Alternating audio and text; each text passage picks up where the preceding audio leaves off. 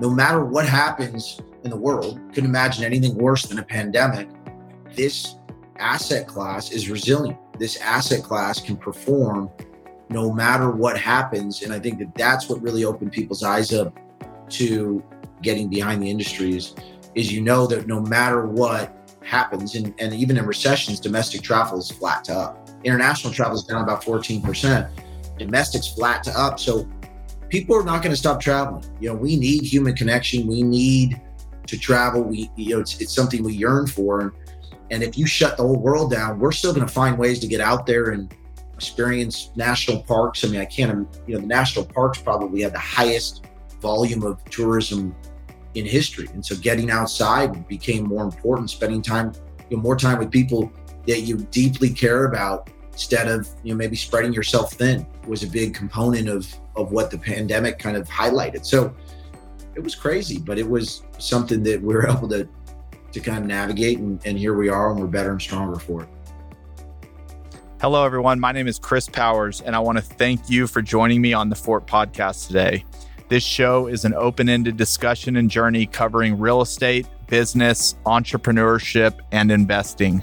I would love to hear from you by tweeting me at Fort Worth Chris on Twitter. And if you've enjoyed this show, I would be super grateful if you would subscribe on Apple or Spotify or whatever platform you're listening on. And if on Apple, if you would leave a rating and review, it would mean a lot. And last but not least, you can check out all these episodes on YouTube. Hey guys, it's Chris. Thank you so much for joining me today on the Fort. I have Sean Breuner, who is the co founder of Avant Stay, with me today on the podcast. This is a fascinating episode. Whether you're into tech or real estate, we go deep into the short term rental industry and how it's changing drastically and how this is becoming a very profitable asset class, one that banks want to lend on, one that institutions are trying to get in, but more importantly, one that's offering amazing experiences for people to enjoy uh, vacations with their families and friends. So, as someone who has been looking at buying a short term rental uh, as possibly a second vacation home, this was a very information packed episode that gave me a lot more confidence. So, thank you very much for continuing to join me on this journey, and I hope you enjoy the episode. Sean, welcome to the show. Thanks for joining me this morning. Good morning. Good morning. How are we doing? Good. Let's start with a little bit about the idea and the vision behind Avant Stay and kind of what you did in your career to kind of lead up to it. Yeah, I'll try to give the short version and we can dig in from there. But my background has always been in real estate and technology. And, and I think my passion has always been in hospitality and travel. And growing up in a family of five boys, God bless my mother, seven of us. When we would travel, we would stay at hotels and it was always calling down to the to the to the rooms and meet in the lobby at six. Where's Ryan? Where's Josh? Where where's Jake? So was a lot of wrangling troops and lugging stuff down to the pool and kind of moving all around the hotel and figuring out where we're going to be and where we need to go. And while I love hotels, that was more of a stressful experience than what a vacation felt like and so just started thinking about different ways where we could experience, you know, family trips together. And so we started trying different vacation rentals and, and Airbnbs. And, and really, a lot of times it was a much better experience and sometimes it wasn't. And so there's this big wide range of consistency that we felt. Sometimes you sit on grandma's couch and the dust flies up. and other times you walk into a masterpiece of a beautiful Zen house that gives you an amazing experience. So growing up in a huge family of cousins and aunts and uncles and and brothers, it was always, you know, group travel was always at my core ethos. And we felt like there was a better way to deliver an experience than what had been done. And obviously, with Airbnb coming around, they opened up the world's eyes to traveling in homes and traveling in people's homes. And so vacation rentals have been here for decades, if not centuries. And really, it was just about bringing a level of consistency, comfort, and experience to vacation rentals, to group travel. And so that's how this started. And I think even going, you know, when from the days of business school, when, you know, you leave to go on a trip and you have no money and you come back and you actually have more money in your bank account than when you left because you leased out your place on Airbnb. So we knew that there was a, a big opportunity in the space. It's a huge market, and the experience just needed to be uh, elevated. And so that's what we've been focused on. So you have this idea, and then like, when did you decide to launch this? How long did you kind of think and noodle on it? What was kind of like the lead up to this? Yeah. So the last company that we were that we did was a SaaS company, and so we ended up selling the company in 2016 to LinkedIn. And as we were going through the transition on the sale, we really started thinking deeply about the intersection between real estate technology and arts and hospitality. We saw that IoT, which you know stands for Internet of Things, which is hardware in homes, so your Nests and your all the communication that goes from your hardware to software in, in homes. We felt like that industry was really blossoming and coming into its own. And the ability to communicate with your homes allowed you to kind of scale software around an experience. So we kind of just really focused in 2016 on building a data set that said, here's here's where we can go deliver amazing experiences to get started. And let's find out what we have and let's test a bunch of different products and theses. So we ended up landing in a place called Indio, California. Do you know where that is? Wait, Indio, is that outside of Palm Springs? Yeah, so yeah. exactly. So Indio, California became famous for the Coachella Festival for Stagecoach. So we ran these data sets across the entire US and we landed in this place called Indio. And I go, I never heard of this place in my entire life. And what we were looking for was short term rental income relative to home prices and rents. That's what we were looking for. And the spread was so great that I looked up Indio and I go, oh my gosh, this is the Coachella Festival where I had been in the Stagecoach Festival. So we ended up taking on a small portfolio in that region, and the economics and the numbers were amazing. We started testing different point solutions. So there were hundreds of different technologies out there, and a lot of it was very antiquated and really had been built on old code. And imagine a house being remodeled over years as opposed to building something from the ground up. Just didn't have the experience or the functionality that we needed to deliver a great experience. And so we got to work and we said, hey, let's figure out what we want to deliver. We want to deliver a world class group experience. We want to elevate all the customer touch points, both analog and digital, analog being in the home, digital being, you know, the mobile app or the booking experience or splitting payments or picking your room or stocking your fridge. So we started with a very small portfolio in Indio and then we expanded. And the first year, I bootstrapped the business for about 15 months. And then we decided, you know what? We really feel confident about what we have and the experience that we can deliver and the technology we can build around this to elevate that experience.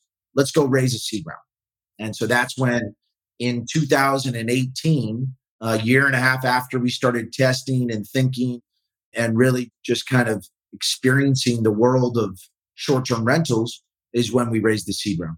So you have kind of two sets, I might botch this, but kind of two sets of customers. So you have owners of real estate that want to create income on the what they own, and then you have vacationers that want to stay in a great spot. So let's kind of break the conversation maybe up into both. So for like owners of real estate, what is your offer to them? And maybe we can get into who they are, how they're investing, how they're thinking, how you're growing from the portfolio side, and then we'll talk about kind of the customer experience after. Yeah, and they're both very connected. I mean, I think you know we'll, we'll dig into the customer experience and what it is, but if you build a world class customer experience, yeah, you do one thing for your owners. You generate the most important thing. We do a lot, but it's holistically when you think of hospitality, we're really doing one thing for owners. We're making them as much money as we can. And we're guaranteeing that. And that's something that nobody ever did. We're guaranteeing the money that we make for you. So we will we'll say, hey, we'll, we'll guarantee you this much money next year, and and you don't have to worry about it, and you can refinance off that, and you can you can you can bank it, right? You can bank that money. So yep. we always start with the customer experience, but just as far as owners, what do we do? Is we've spent a lot of time, and I'd say it was about six months ago when we really kind of finished the suite for homeowners of building a vertically integrated business to deliver the experience that owners want, which is making more money. So first it's sourcing and underwriting. So a lot of data goes into sourcing and underwriting, making sure that we know what to buy, where to buy, how to buy. how many bedrooms, how many bathrooms, does it have a hot tub, does it have a bocce ball court, is it on a corner lot? And a part of the economic underwriting, understanding the ROI of all of those components, you also have to overlay that with compliance, so regulation policy. So we have a team that has built a database of regulation and compliance across the country where you can say, hey, this block I can buy on, or I can own, or I can run a short term rental, but two blocks over I can't. And so we work very closely with the cities and the neighborhoods to find, you know, where can we deliver this amazing experience, but also make sure that we're great, you know, additions to the community and that we're delivering taxes, TOT tax. We pay the same taxes that hotels do. So it's called transient occupancy tax. So we deliver those taxes and it's great for the city. So that's kind of stage one. Stage two is we'll we'll either buy the house or we'll go in and manage the house and we'll do a full interior design. So we will do a full scoping of the interior design and we'll actually pay for all your furnishings, all your upgrades, everything. So we'll come in and say, hey, your house is beautiful and it's going to make X as it is today. But if you let us come in and design it and brand it and upgrade it, which everybody usually says yes to, we'll turn it into an AvantStay branded product and you'll make a lot more money and we'll pay for it all for you for free. So that's the interior design. Then we'll onboard all the labor, all of our, and a lot of this stuff is done virtually with, you know, technology that we've we've helped integrate and support and build to do that. And, and some of the procurement discounts that we do at scale is all passed on to these. So once the property stood up, it looks beautiful from what we call an analog perspective. We then distribute it to our partners, including ourselves. So you find it on Avant Stay, which obviously we believe is the best booking experience for group travel. But we're also have amazing partners. Airbnb is a big partner, VRBO, Expedia, HomeAway, Bookings, Marriott. So you can now use your Marriott Bonvoy points to book an Avant Stay. Uh, we have an integration with Internova and Bonotel where there's 60,000 travel agents on the platform. And once we distribute it, and we have revenue management team that uses dynamic pricing algorithms that we built, and a lot of tech that really supports, you know, maximizing profits. So data comes in, and you adjust pricing based on seasonality, based on occupancy, based on cohorts, and from there, it's about delivering the experience to the customer and making sure that they have a great time. And so our NPS is, you know, which is Net Promoter Score. I know a lot of people talk about that, but it's, you know, it's a 75, which I think is higher than anywhere I've been that where I built software. And and we're dealing with a lot, right? We're dealing with, you know, does the pool work? Does the hot tub work? Does is the house clean? Is the is the fridge stocked? Is the grass mowed? And, and so there's so many pieces that go into what we do on the logistics side it's really think of like Uber or DoorDash for field operations and logistics. So it's on demand as a service, managing homes at scale, best in care class quality, and then of course delivering what we call value added services and amenities. And when you deliver those concierge services to the customer, they're willing to pay more to stay at your house. It's same as Four Seasons. If you go stay at the Four Seasons, the service is so great, so you're going to pay more on a nightly basis that's what we've been focused on delivering for our owners. So when you say, hey, we do all of this source, underwrite, onboard, design, distribute, revenue manage, best in care class, quality, concierge, and then deliver automation of insights and portals so that they understand everything that's going on with their house at all times. It's called Lighthouse. We built a, a full owner portal where you understand your economics and everything that's going on inside your property. Now you've accomplished the one goal, the one singular goal, which is to make more money, guaranteed. So that that's we actually struggled with this for years. We struggled with what do we do for owners? And then you start listing out what I just rambled on for five minutes talking about. And nobody really wants to hear the ramble. They want to know that you make them more money. And then you can get into the details because you know, it really is a lot. We do a lot and it took a lot to stand this up. But now that it's stood up, we do feel, you know, we can take any house and turn it into really a high powered cash flow generating machine that delivers an incredible customer experience for, you know, groups. Are a lot of the people coming to y'all saying, Hey, we want to be in Cabo. We have 10 million to spend. Help us decide what to buy. Like when you say underwriting, are a lot of people consulting with you before they're buying? Or are they kind of telling you, hey, here's what we have already. Help us turn this into the most profitable kind of vacation rental that we can make it? Yeah, it's probably the latter. So as the industry has matured, and keep in mind the Airbnb, I think it's only been around for 12, 13 years, something like I mean, it's just so early days. And the short-term rental industry is a third the size of the hotel industry. So you have hundreds of hotel brands and really no short-term rental brands. You know, Airbnb is a distribution platform. So we are to Airbnb as Marriott might be to Expedia. Just helpful to understand that relationship. Yeah, I mean, I think it's really the former, or I think the latter is, is which is most of the folks already are have short-term rentals, and so they come in, they say, "How do you make me more money?" So we come in and say, you know, hey, we'll underwrite it, We'll make sure that and we do all of the licensing, all the compliance, all the and so we say, let us come in and brand it as an Avant stay. We'll make this home really kind of gorgeous and make turn it into an optimized experience for groups. You know, there's things that you'd be blown away just having a foosball table or a shuffleboard board table. The ROI on this stuff is very high, and you have to have all those components. You need to have a chef's kitchen to be able to cook these amazing meals at, at night. So I think that's always been the past. But what we've launched recently, just and we haven't actually disclosed this publicly, but we launched a brokerage. So we have now, you know, think of Compass for short-term rentals. We have all of the data that says what to buy where to buy. And so now we can represent individuals who want to buy homes. And we're working with hundreds of individuals and larger institutions and family offices that want to buy short term rentals and have portfolios. And obviously, we see a day in the very near future where there will be STR REITs, short term rental REITs. So, single family residence, there's REITs, hotels, there's REITs, retail, there's REITs. There's REITs for every single real estate asset class except for short term rentals. So, we think that's coming. And for folks that are buying short term rentals properly, you know, the last thing you want to do is buy on a street that you can't get licensed or that's illegal and you stand it up and you get your first reservation and the neighbor or somebody calls in and and you're shut down right? Because it's a lot of work to stand up one of these. So it's incredibly important to know where to buy but also what to buy as far as product. So i think it's really a combination of both. If you have something and you want an estimate from avant stay and you want to see how we operate and how we can generate great returns for you then let's have a discussion around how to optimize your current portfolio or your current home.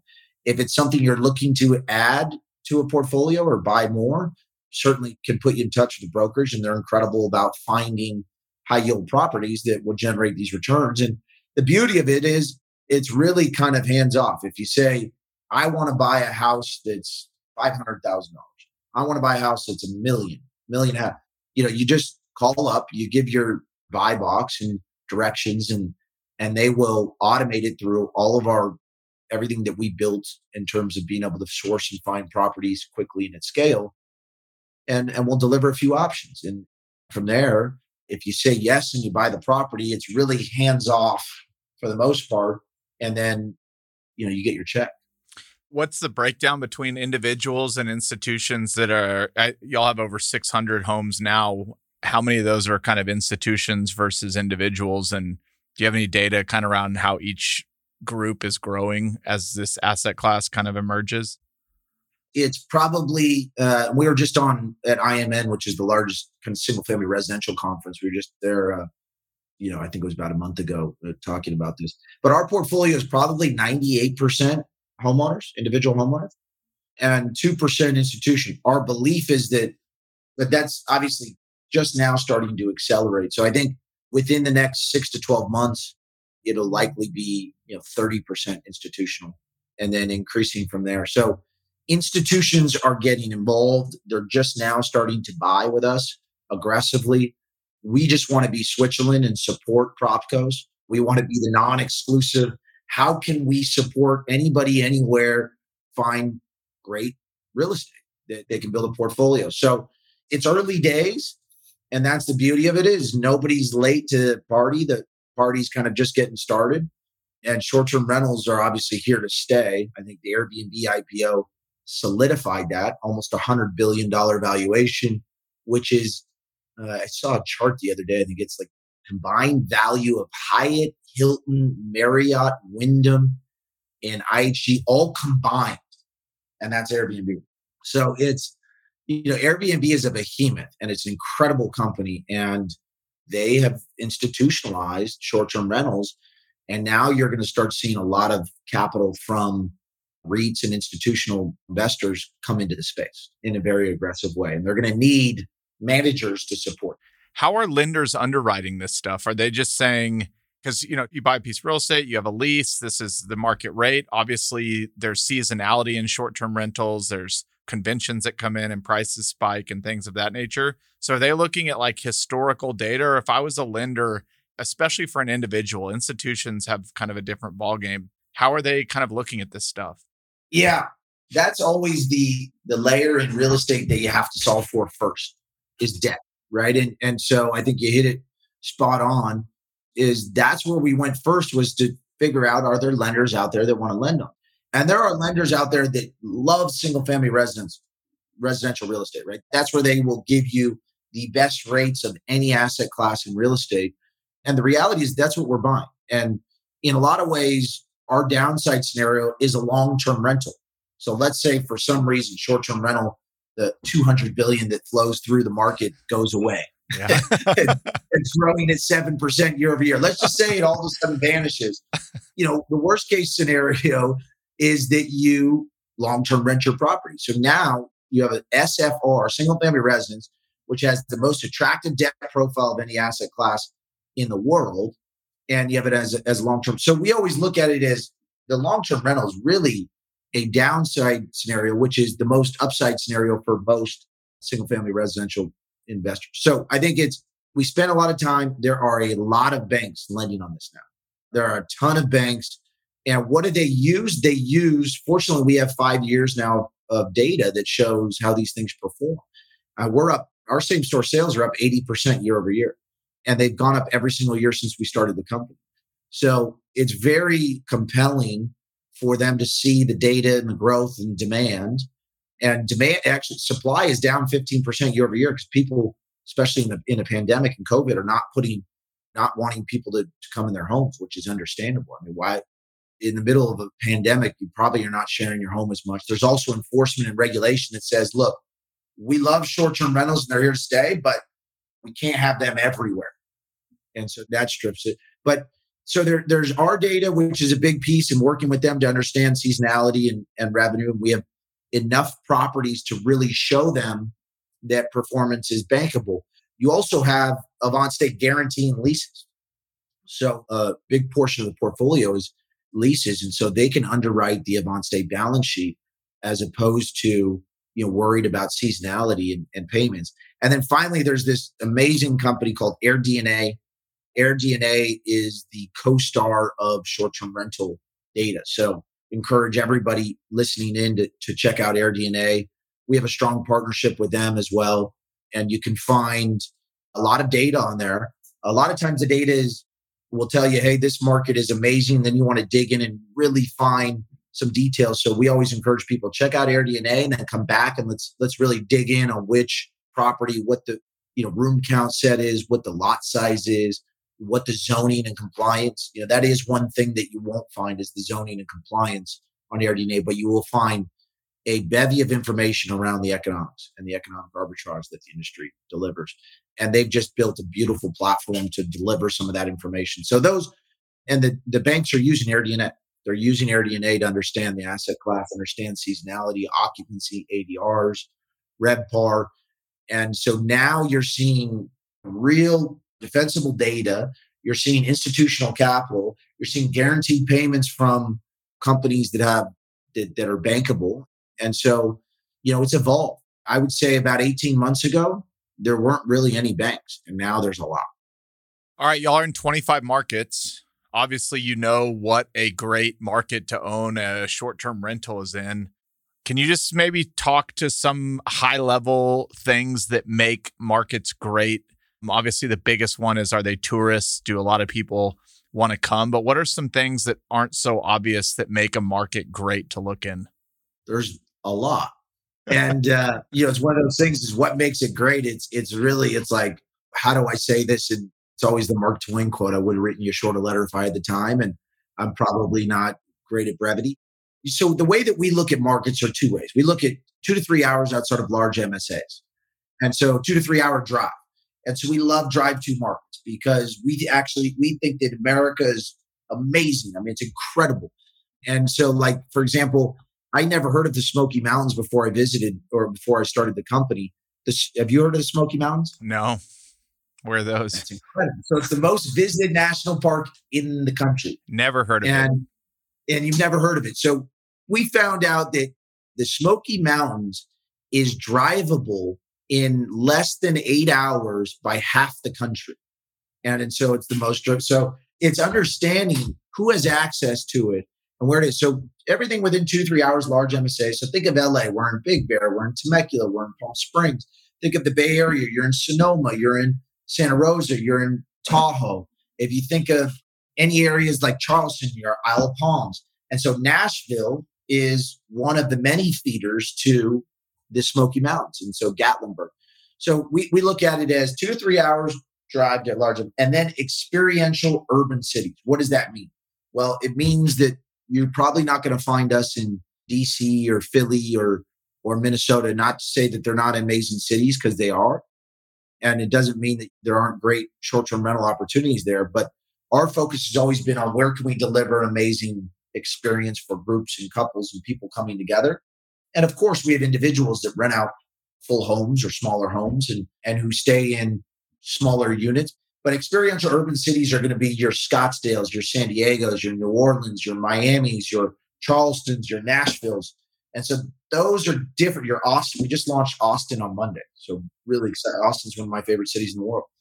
And so you have all these kind of what we call experiential urban. I'm not sure if that's really a, a thing, but we'll make it. We'll call thing. it a thing. We're making it today. We'll call it a thing, right? It's now a thing as of right now. It's become a thing. Experiential urban. Coin it, trademark it, bank it. It's a thing. So it's you can get a sense that there's a difference between Nashville and Minnesota as far as what type of experience you're delivering. So that's first at the kind of high level is where do you want to start looking? And then you want to look for places that have, you know, we love national park. I mean, national park, but then you want to find places that have pools and restaurants and things to do. I mean, you, you look at events, right? Anything around event, you know, you're going to end up getting a huge, huge pop for those events. So we like Palm Springs because people look at Palm Springs and they say they think of Coachella and they think that that's there's Coachella, there's Stagecoach, there's art festivals, there's fashion festivals, the BNP Paribas, which is the fifth largest tennis tournament in the world. There's surf ranches, there's thermal racing track, there's so much to do. I mean, there's the PGA tournament, there's the LPGA tournament. So you really want to kind of find places that have events, that have activities, probably less so places where there's like one event per year, right? If there's like one golf tournament or one tennis tournament, because there's just you're looking for consistency and, and, seasonality and demand. But but obviously we are big fans of areas with great weather. And by great weather, I mean weather you can have activities. So the southeast has great weather for you know beach activities and warmth and pools. The mountain towns have great activities for skiing and snowboarding and sledding and snowmobiling and and my, my team always makes fun of me because I always say s'mores for some reason every time I ever ever talk. And so there's something about sitting out in the backyard of a house and making s'mores on like when it's snow. Like it's one of the better experiences, I think, even though it's so simple. I actually saw somebody do it in a waffle cone the other day. Have you ever seen that? No. waffle, waffle cone s'more. It was pretty. That's amazing. Pretty next level. We might need to trademark that too. So in any case, you know, you look for experiences, you look for areas to where you can have activities, and obviously you want to be either in these cities that that have action or outside of cities, you know, that have large MSAs. Does that answer the question? Yeah. No, that's awesome. because there's clearly obviously places where it's not going to work and places where it'll work better. All right. So if I own a house, let's just say over by in the Coachella Valley, Indio, and it appears to be good, what type of contract am I signing with y'all? Is it long term? Like, what are my menu of options? I'm the real estate owner. What's my relationship with you going to be, assuming now I want to turn this into a short term rental? So great question. And, and there's really two simple options. One is a management fee option where we'll manage your property. We'll come in, furnish it, design it, brand it, make it this beautiful Avant Stay property, great experience. We'll layer in all the technology hardware. We'll have it connect to our software. We'll be able to manage the guests and deliver the concierge and they'll show up and they'll have their massage in the background, their fridge stocked. They'll have their private chef on Saturday night and they'll have a cleaner Tuesday, Thursday, and Sunday to come in and support the experience. And all of that is click to touch. And then it's pushed out on demand logistics through all the backend that we built. So you can run that management fee, or you can say, you know what? Instead of partnering with you guys on a management fee approach, which is 99.9% of the industry, I'd like a guarantee. I just want a guarantee. I don't want to, you know, I don't want the ebbs and flows. I don't want to kind of think about, you know, this month is a little bit lower, next month's higher. And so we'll give you an offer and we'll guarantee the monthly rent. So you have two options. One is the guarantee and one is the management fee. And it's really, it's your option on which one suits your needs the best. We have people who love to partner and, and you know factor into all the upside of of the demand increasing and and for that we recommend more of the management fee but there's plenty of people who just love the guarantee and a great investment and for that we can offer uh, a lease structure Let's take a quick break to highlight this episode's sponsor, Juniper Square. If you aren't familiar with Juniper Square, it's an easy to use, all in one investment management software designed specifically for real estate owners. We have been using it at Fort Capital for several years now, and it has completely revamped the experience we're able to provide our investors through reporting, management, and efficiency. Here's Brandon Sedloff, Managing Director at Juniper Square, explaining more about their platform when we started to look under the hood of these real estate investment managers that were telling us about their problems, one of the things that we identified was that kind of the operating system of record for managing a lot of the most important information was still spreadsheets.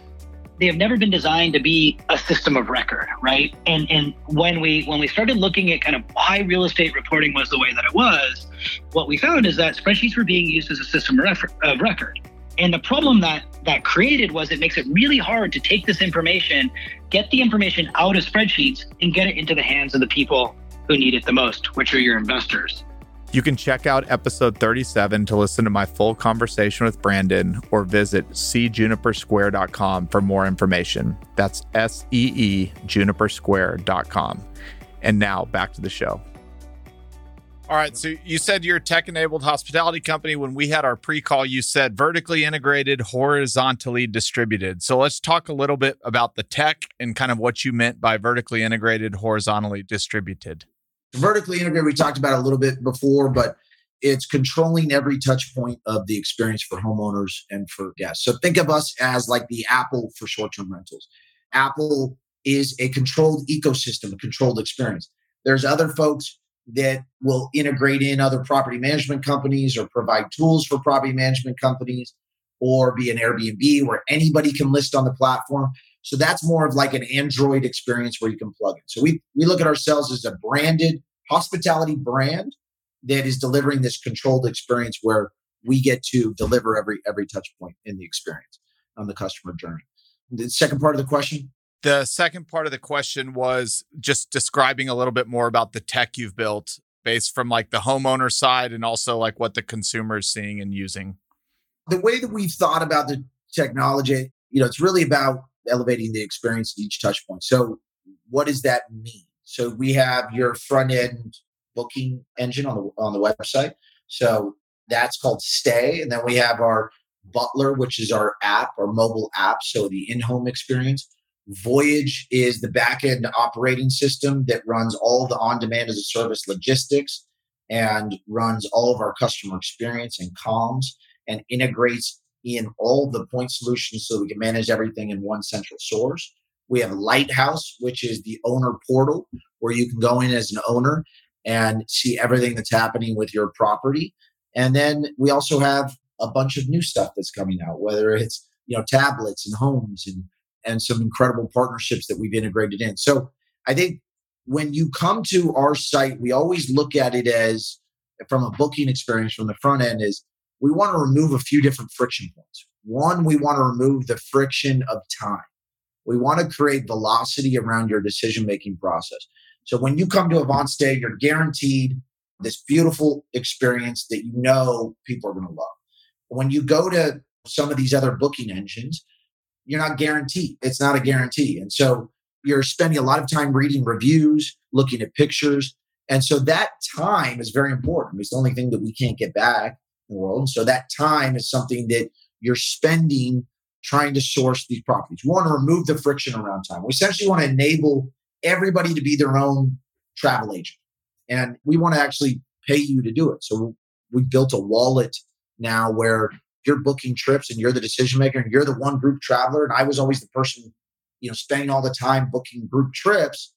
We want to reward you for it. We want to pay you to be that person to make that decision. So you can build up actual cash dollars with AvantStay by being that decision maker. So time is first. The second one is is the finance risk.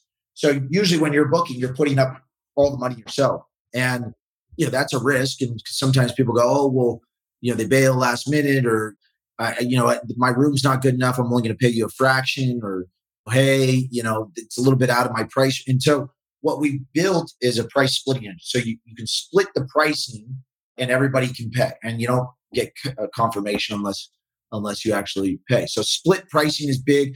Picking your rooms is big. You can actually now we have a partnership with a firm where you can finance your vacation. So the same way you can finance Target or Walmart or or any retail store by getting their credit card, you can now finance through a firm a vacation. In my opinion, you're going to get a lot more value out of a vacation than you are out of maybe a, a handbag. But that's probably probably there's probably a lot of people that would disagree with that, and you know that's fine as well. But so th- there's that finance risk, and then the, I think the last piece, which we've thought deeply about, is really the social capital risk. When you show up to a property and you got your eight best friends there, your family there, two families, or couples, or even just yourself, you're somebody is inevitably going to be upset if the place is not perfect.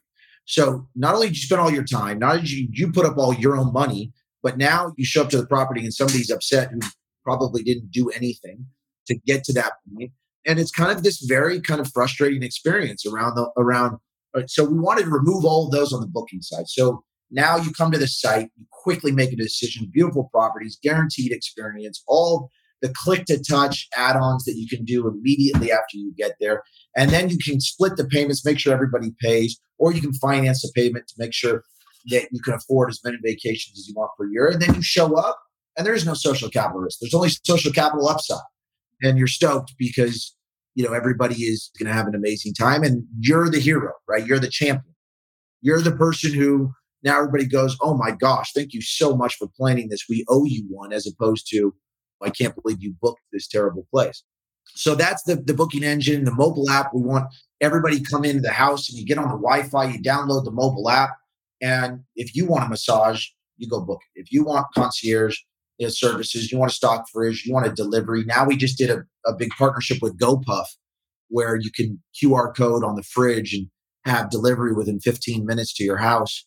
We have rental cars that show up in your driveway, but you know, the second you you arrive. So really thinking about this turnkey, frictionless, effortless experience that we want to deliver. And how does that all work? Well, it all works on the back end, which is the heavy lift of what we built we always say beautiful, you know, kind of front end local, back end institutional. And the back end piece is very complex, very sophisticated. It takes everything that we try to make very easy on the front end and actually delivers on. And so that's the Voyage platform. And then, of course, we've started building and have built a lot of tools for homeowners, which is Lighthouse. And we want to enable homeowners to have transparency into what's happening with their homes. So we, we want them to know what's going on in my home what are the economics? What are the and so all of that kind of clarity and transparency is very key as you grow, especially as you start to think about buying more or expanding your portfolio. If we can give you transparency, you're going to be very excited about getting more involved in the space in the industry and bringing on more properties. So that's something we've really focused on and obviously have built the brokerage around that as well. A lot of technology has been built. I would say wasn't until eight, nine months ago that we really had built a full suite and a full hospitality platform that could deliver at scale all of these components and feel confident aggressively moving. So you mentioned we're in 25 markets, we're in 75 cities, and we're launching a new market every single month with multiple cities. And now that density and that expansion actually allows us to do more. Similar to imagine Amazon without density, they're not going to deliver you a package the next day. They're not going to deliver you a package same day. So a lot of what we want to do is build enough density in, in markets so that we can deliver better experiences, more experience, more faster delivery of those experiences. But it's it's getting pretty exciting. I mean, it, when you stay in a house today versus maybe two years ago when we still felt the experience was good, it's night and day. I mean, it's really come a long way, and the industry has come a long way as well. When you think about home versus hotel, I usually think, you know, you have your own place, it's kind of bigger, you kind of control your own environment. Obviously, you don't have what a hotel has with maid service that's already on site, or you can get room service at the go. But you now have seen like so much data. What are things that you can get in the home that like a hotel will never really be able to provide? Like, what are some the things that create a moat that makes the home more appealing. I know every time we've vacationed the last two years, I think we've rented a home every time. And I've never thought deeply about what, besides my own place and a bigger place and maybe my own pool, what are other things that a hotel will never be able to do that a home can, that will always kind of win on? Is there anything that comes to mind? Yeah. I mean, I think number one, number one is privacy, right? Yeah. I mean, the one of the things that, and it's not just privacy, it's safety. One of the things that I when we travel with a family, mom would always go, Where's Josh? Where's Jake? Can you go? Oh, he's in the pool. Oh my gosh, you might fall. And you're you're feeling like this stress kind of building around just especially you have five boys running around like crazy. You're looking everywhere. When you're in the backyard and it's just your family or two and they can do whatever they want. They can run around, do whatever they want. And you know what the best part is? We did this with my friends the other night. Put the kids to bed. And then we walked outside and we sat outside Kids were in the bed, they were asleep, and we got to have a glass of wine, adult conversation, you know, and you can't do that in a hotel. When you put the kid to sleep, you're not going to leave the hotel room and go downstairs to the lobby bar.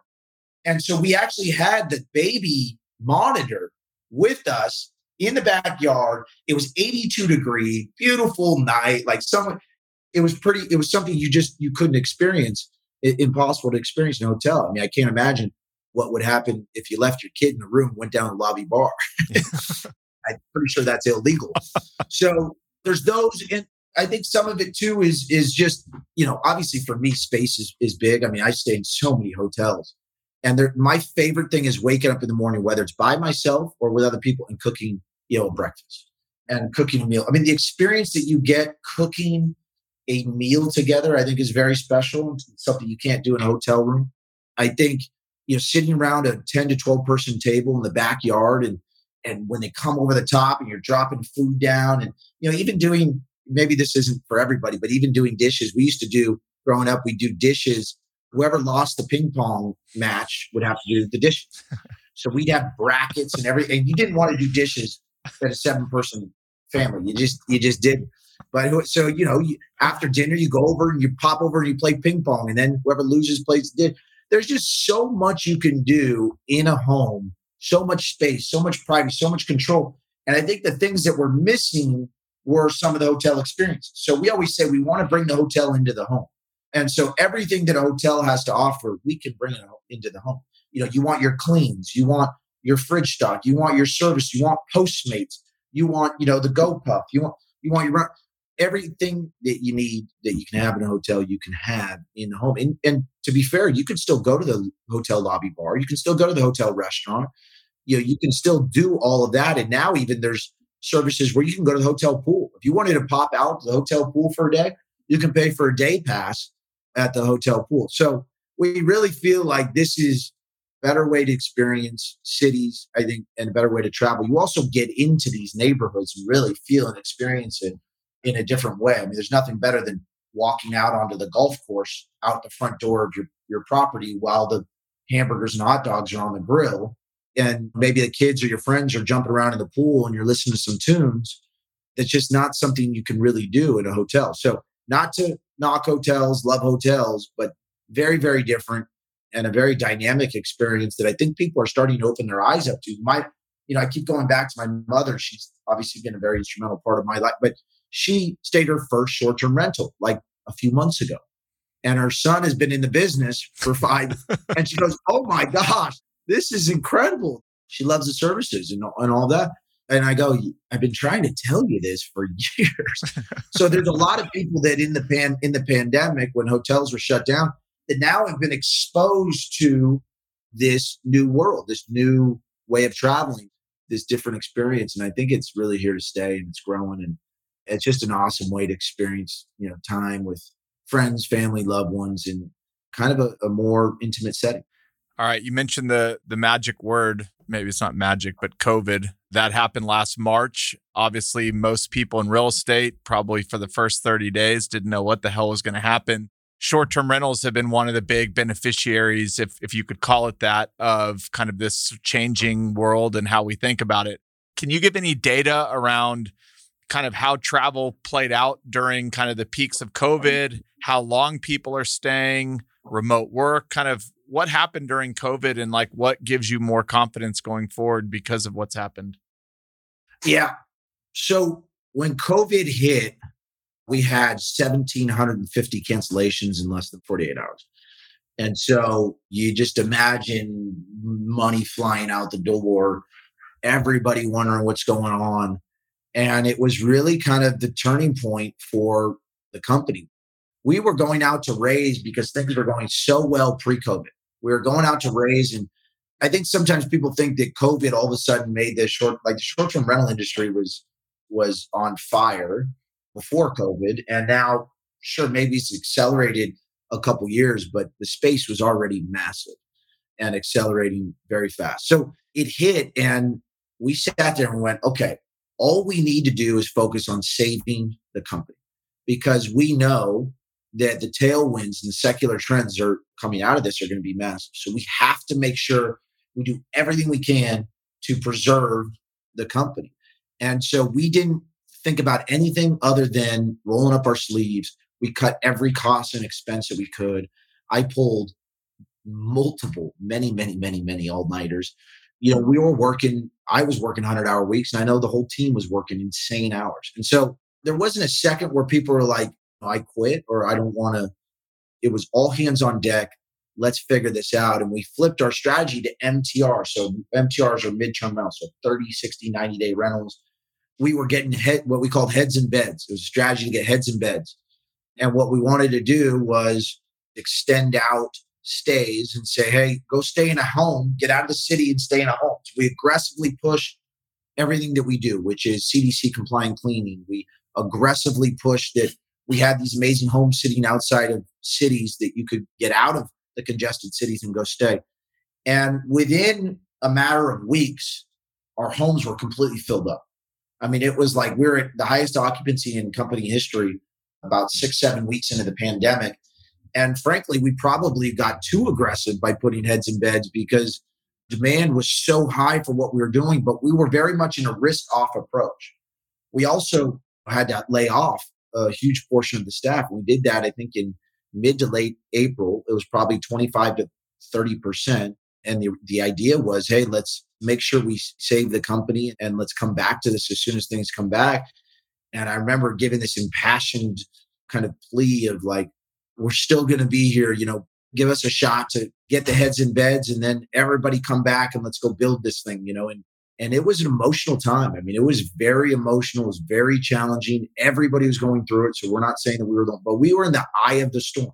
The hospitality industry was eye of the storm, shut down. Every single person worked around the clock and we ended up getting these things filled and we had the highest occupancy. And all of a sudden, summer hit and we had this explosion of demand. We had no product. We were light staffed. And so people worked harder than they've ever worked in their lives. And we went fully remote, going from 70, 80 people pre pandemic to call it, you know, 45 to get down to kind of a skeleton scale and cutting a lot of services and things that we felt like we could pause. And then, you know, today we're probably close to 300, if not over 300. And so you go from 50 to 300, but we immediately, it was probably a four week stretch when we go, that might have been the wrong, I don't want to say the wrong move because we were taking a risk off, but it was, it was certainly, it was like, let's go get as many people as we can. I say this obviously from perspective, but there was a lot of people that didn't have jobs that were laid off. We had an opportunity to really aggressively hire from the cream of the crop, right? The best people. And so we felt like we, we had an opportunity to build this incredible team during a really challenging time and give people opportunities. And while we weren't hitting on all cylinders, our investors were incredible and they said, here's some additional capital and continue to focus on building your team and building the company and supporting you know our mission is to bring you know make it easier for groups to come together and the worst thing that we could possibly think of is laying people off in, in the middle of a challenging time and so the fact that it was this real short window we could turn the corner and then aggressively hire and bring everybody back and, and expand the company and, and do those was was exciting. And so that was really kind of the precipice for us you know putting ourselves in a, into a position where we could grow and build the brand across the us so it was a roller coaster. It was a lot of work. It was exciting. It was at times it was debilitating. You know a lot of places shut down short-term rentals because they didn't want people moving around and so managing through all of that was it was just incredible to see what the team was able to do and and ultimately now you know short-term rentals are are kind of household commodities. I mean, people understand it. It's really, uh, you know, and then the Airbnb obviously IPO'd in December of last year. So, you know, it accelerated a lot of things, challenging environment, but I think very exciting path ahead. And perhaps the most compelling data point is no matter what happens in the world, couldn't imagine anything worse than a pandemic. This asset class is resilient. This asset class can perform no matter what happens. And I think that that's what really opened people's eyes up to getting behind the industry is, is you know that no matter what happens, and, and even in recessions, domestic travel is flat to up. International travel is down about 14%.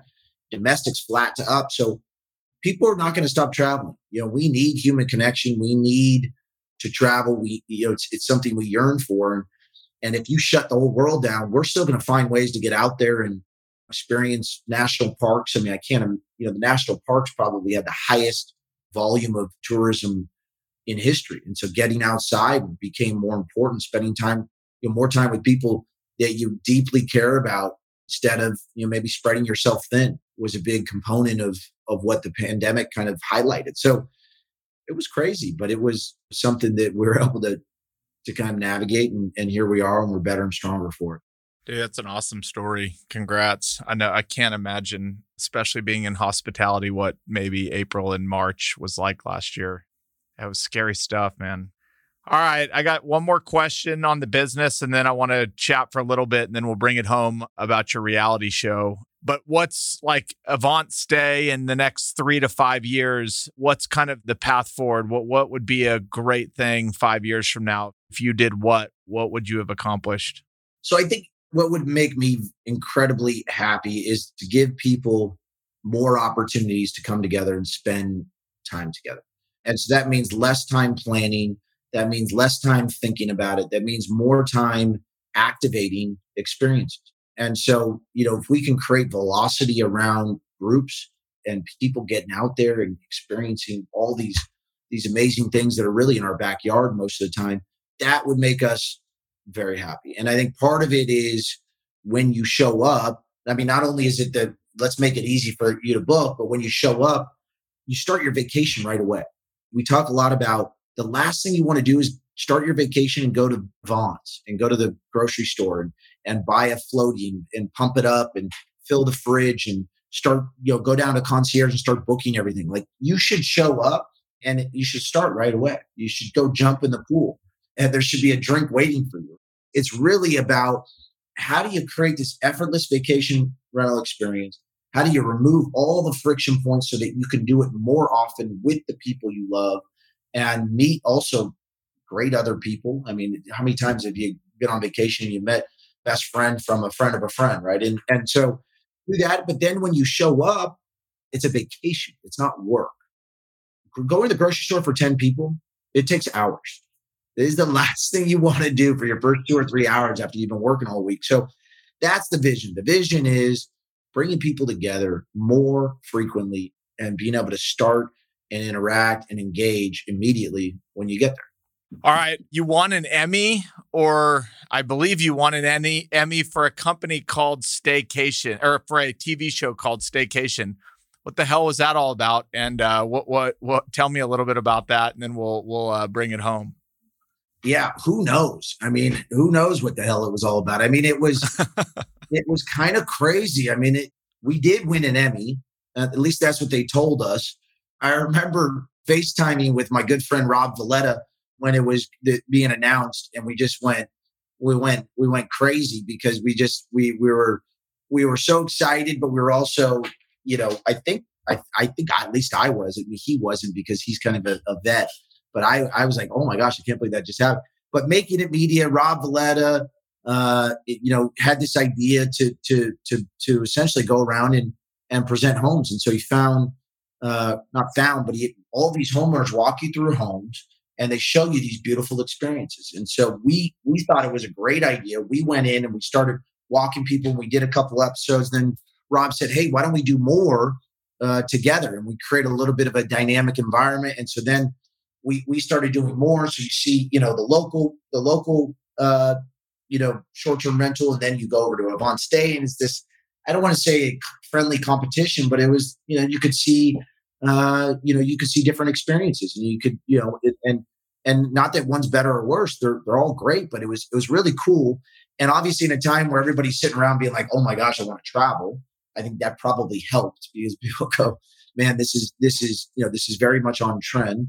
But the, you know, the making a Media and Rob Lett and these guys, they did, did an incredible job. It's so fun to watch. I think, you know, it's like cribs, you know, coming to the forefront for short-term rentals MTV Cribs, and and that was, you know, people love seeing inside these homes, and and and I think it's something that they can really, um, you know, that that they can relate to. I mean, anybody can go get a shuffleboard table and put it in your house and have a great time, and and so some of these things really give you great ideas about how you can build experiences to have these these uh, you know these hospitality uh, environments as opposed to you know, who wants to just be in a house to live in? Let's have a house to have a good time in. So it was cool. We wanted. Who knows how how it all happened, but but uh, but I would encourage everybody to check it out. We'll, we are going to do a bunch more, so it's going to be fun. I think now we're you know even thinking about you know involving um, you know well I won't announce it. We'll we'll, we'll, we'll have that later. All right, man. Uh, as a real estate guy myself, I, I, I really have taken a lot from this. I I uh, I believe in the asset class. Um, I wouldn't be surprised if I was an owner of one not too far from now. Um, it's really cool what you're building, and thanks again for uh, taking time today. You're building a really cool thing.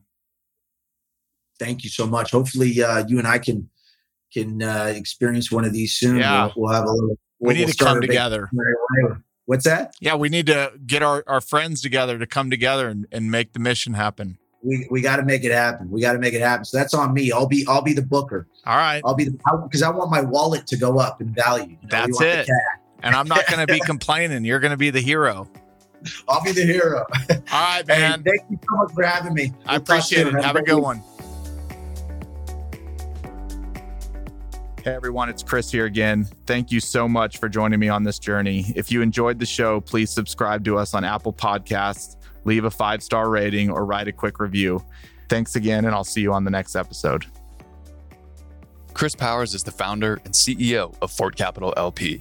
All opinions from Chris and guests of the Fort podcast are solely their own and do not reflect the opinions of Fort Capital LP. This podcast is for informational purposes only and should not be relied upon for real estate or investment decisions. The Fort with Chris Powers is produced by Straight Up Podcasts.